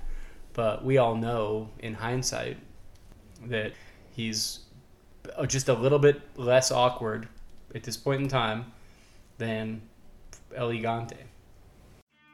Good. Where, where's the smart marks at? All right. Fuck you.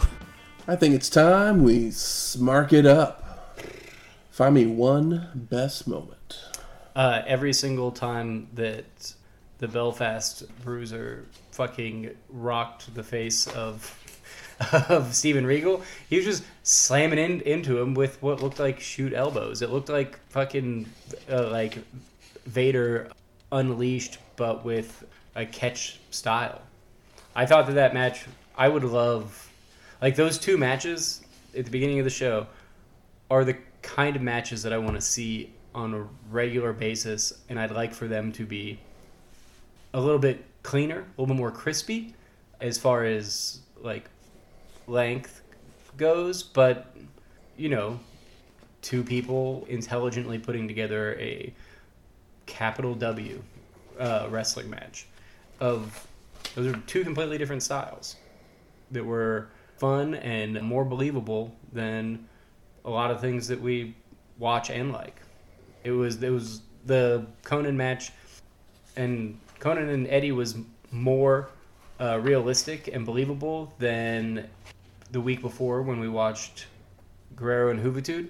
Incredible match, but it seems like they're working together. Konnan and Eddie felt a little bit more like a fight, and then Regal and the Belfast Bruiser Fit Finlay, that was a fucking fight, and we see guys, you know, do garbage match brawling in ECW, these quote unquote fights that seem less seem like they have less ill intent to their opponent while they're hitting them with a chair than these two guys did with their fists. So I think that those two things are like those two matches brought out something in me that is you know the reason that I'm like, oh yeah, that's why I like wrestling, even if they're not perfect, even if they have their problems, even if they feel slapped on, they did the right and just thing in trying to make wrestling a believable, believable fight. But who even knows where we are anymore? Best moment for me is Bobby at the ending. Bobby oftentimes says what I'm feeling at the end of these stupid fucking I shows. mean, Bobby had He some does. great lines. To- Tony had a couple good lines, Yeah. making Yeah. fun of Bobby. Tony did Um, for sure. Booker T, his promo. His promo was great. Was great. I agree.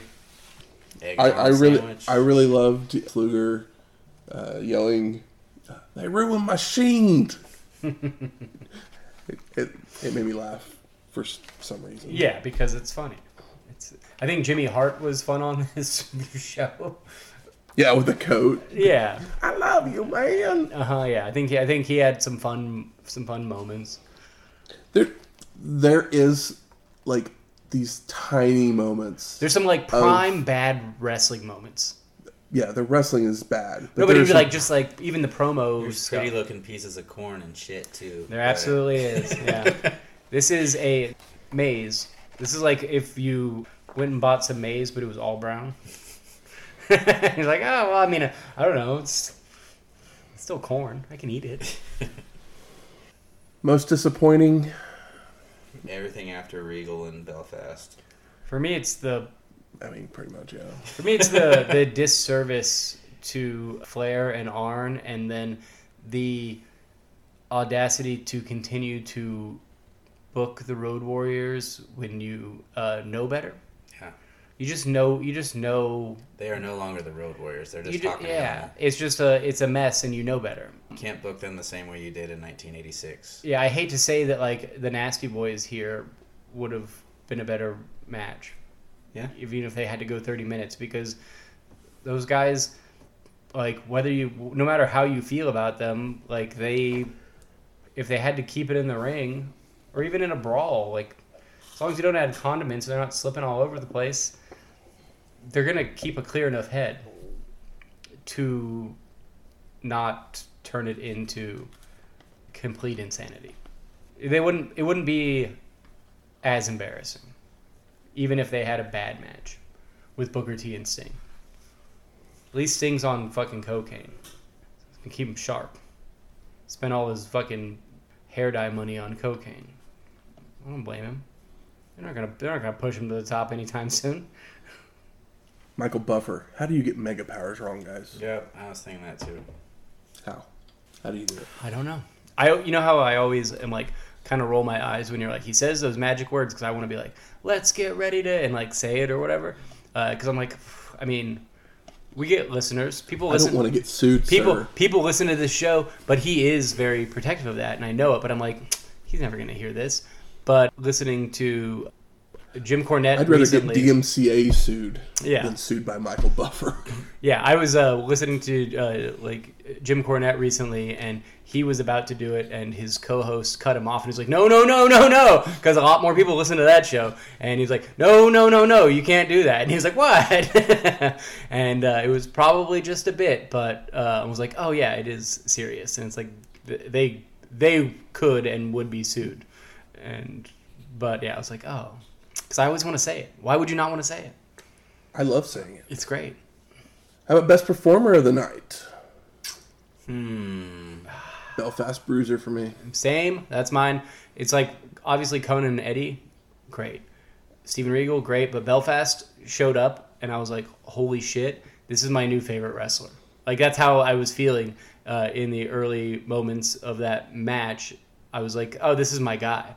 You know how much I love like Tomohiro Ishii and and you know Shinya Hashimoto, those hard hitting, hard hitting like big Japanese guys, the stout stout like maybe not brawlers but fucking you know world beaters the guys that don't give up. And uh, he went in there and as soon as he had his first like forearm smash i was like oh, okay. And i was on i was on the end of my seat and uh, interested. Yeah, we have it to Belfast. How about most surprising? Oh, the 9,000 people paid to see this fucking show live, plus however many at home. yeah um, i guess it would probably be the That length be the my lengths of every match too. that wasn't the two short matches was really surprising the, the, the most surprising thing there's seven matches That on this this- three hour pay-per-view After last Seven. year's. whatever 245, the hell you wanna call it, 246. Show that this was what they thought would be the follow up to it. yeah Last year's wasn't great, but it wasn't this steaming pile of shit. Ah, yeah, I mean it. It did move better. It had a better flow, I mean, yeah, it was on the road. but it also didn't have any matches as good as the first two. But still, like you said, like you know, a really good, uh, yeah, a really nice wine doesn't save a fucking two dollar steak. Mm, No. And what we have here, It's not even. it's the not even two dollar steak. This is a rotten pork chop, chopped brother. cheese thing that we were talking about last time. So I mean, you, you've been talking about like fantasy booking the the cage match. I know. I was. I didn't want to do it because I don't my, have a my most complete idea. surprising thing here is literally like the match doesn't do anybody any service really, No. but who gets the shortest shrift of them all? Flair and Arn. Meng and Barbarian. They don't. Yeah. Like literally, they're about to pa- like literally the only time I mentioned them in that entire match. They're about to power bomb Macho. Hulk comes in, double gives them a double noggin knocker, and then they run out the door. yeah. It's literally the only thing they and they then they don't even show up at the very end No. when everyone else is in the ring. They went to the back and probably fucking didn't Like- even bother taking a shower. Went to just the like, hotel and hit the bar. Fuck this shit. I can Let's see get you outta guys later. Yeah. We're gonna get drunk and go to sleep before we have to talk to you again because that was embarrassing. Like they were probably back there waiting to jump Hogan when they got back. You also remember when he like was running off as fast as he was. they started to book Meng like pretty well. Meng was in a martial arts match in, In the last one, in, yeah. Uh, in the last one with Hacksaw Jim right. Duggan. Yep. Uh, which we aren't the biggest fans of Duggan in. Anything, but Yeah, I mean I haven't watched much of his Mid South stuff, but I do not like him in the WWF, and I like him less in the WCW. Yep. But Meng, we're all fans of Meng. Yeah. We think that he's a, a great a great athlete that's booked poorly. I like Haku. We all, Meng. but we yeah we're fan Meng, of the. I always felt was disappointing because Yeah. they never did shit with him other than this. They started stupid shit. they started to when he remember first showed up, they Yeah. did stuff with it. remember Bash at the Beach when he started Yeah, having he matches and he was looking good. The good. badass guy staying in the that ring? was, you know, the quiet guy. yeah because he was just the bodyguard for a long Once time. Once they actually started to do something with the character with him, that's when it all went downhill. Yeah, but we know that like we like the man Mhm. and respect the man, and we know that he is capable of much more. making their way to the ring. It's trivia time. Thank God. Least favorite show. This week the category is the champ is here. The champ is here! The champ is here! So five points for a correct answer, three if we go to multiple choice. I'm going to give you a show and the championship. You give me who the champion was at the end of that show. All right. So it's not specifically heavyweight. It's just a a belt. To be a any belt. All right. So the show is ECW when worlds collide, and the championship is the ECW Television Championship.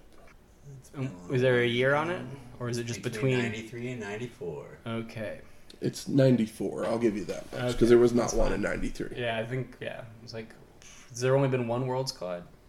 I think they actually did one at a In 95, in maybe? 96. 96, okay. So we haven't got to it yet.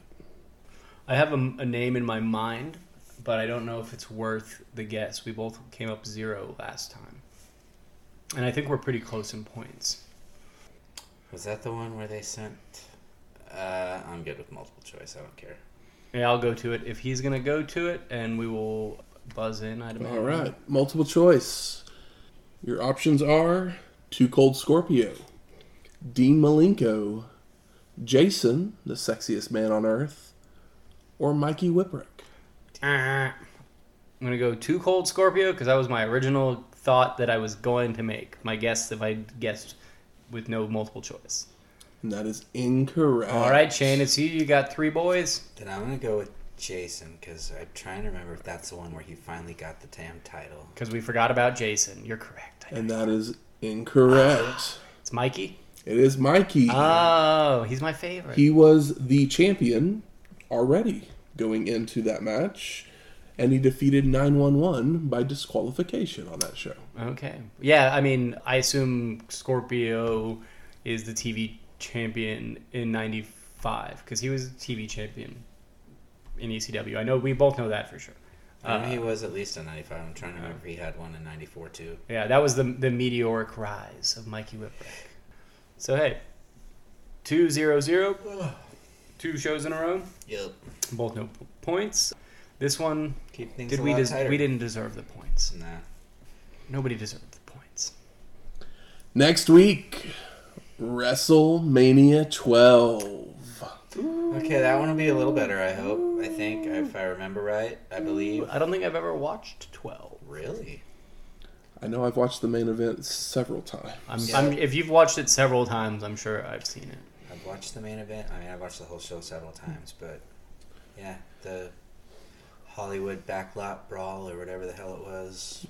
Is that on that one? Yeah. Yeah. Okay. Either way, there's no way it'll be less fun than uncensored. No, No. it'll, It'll at take least a whole lot to yeah. get. Oh yeah. Yeah, it might not have a uh, a poffo, but it will have pomp and circumstance. So, music from this week's show is Over the Edge by Steve Everett. And Macho made the pin for the win. Thank God. So, we're going to play Pomp and Circumstance, the electric guitar mix Oh yes, by Jimmy Hart. I would love to see Jimmy. It would be so great if Jimmy Hart just started touring with a rock band. How fun would that be to go see you guys? If he just came through town, I mean, I'd, pro- I'd probably go see. dude, I would love to see Jimmy Hart sing songs with an electric guitar around him. It'd be fun. If you like this episode or any of our other ones, please go out there and rate and review us on iTunes, Stitcher, Google Play, or wherever you find your podcasts at. And if you have any questions, comments, concerns, If you hated this show as much as I did, I'd really like to hear you. Cause yeah, I I hated it. What if you What if you liked it? What if you're just a fan of like the of cringe? I mean, yeah. Tell us what you liked about it. Tell us what you hated about it. Tell us what you ate while you listened to us talking about it. If you've ever tried an egg and olive sandwich, let me know your thoughts. Yeah.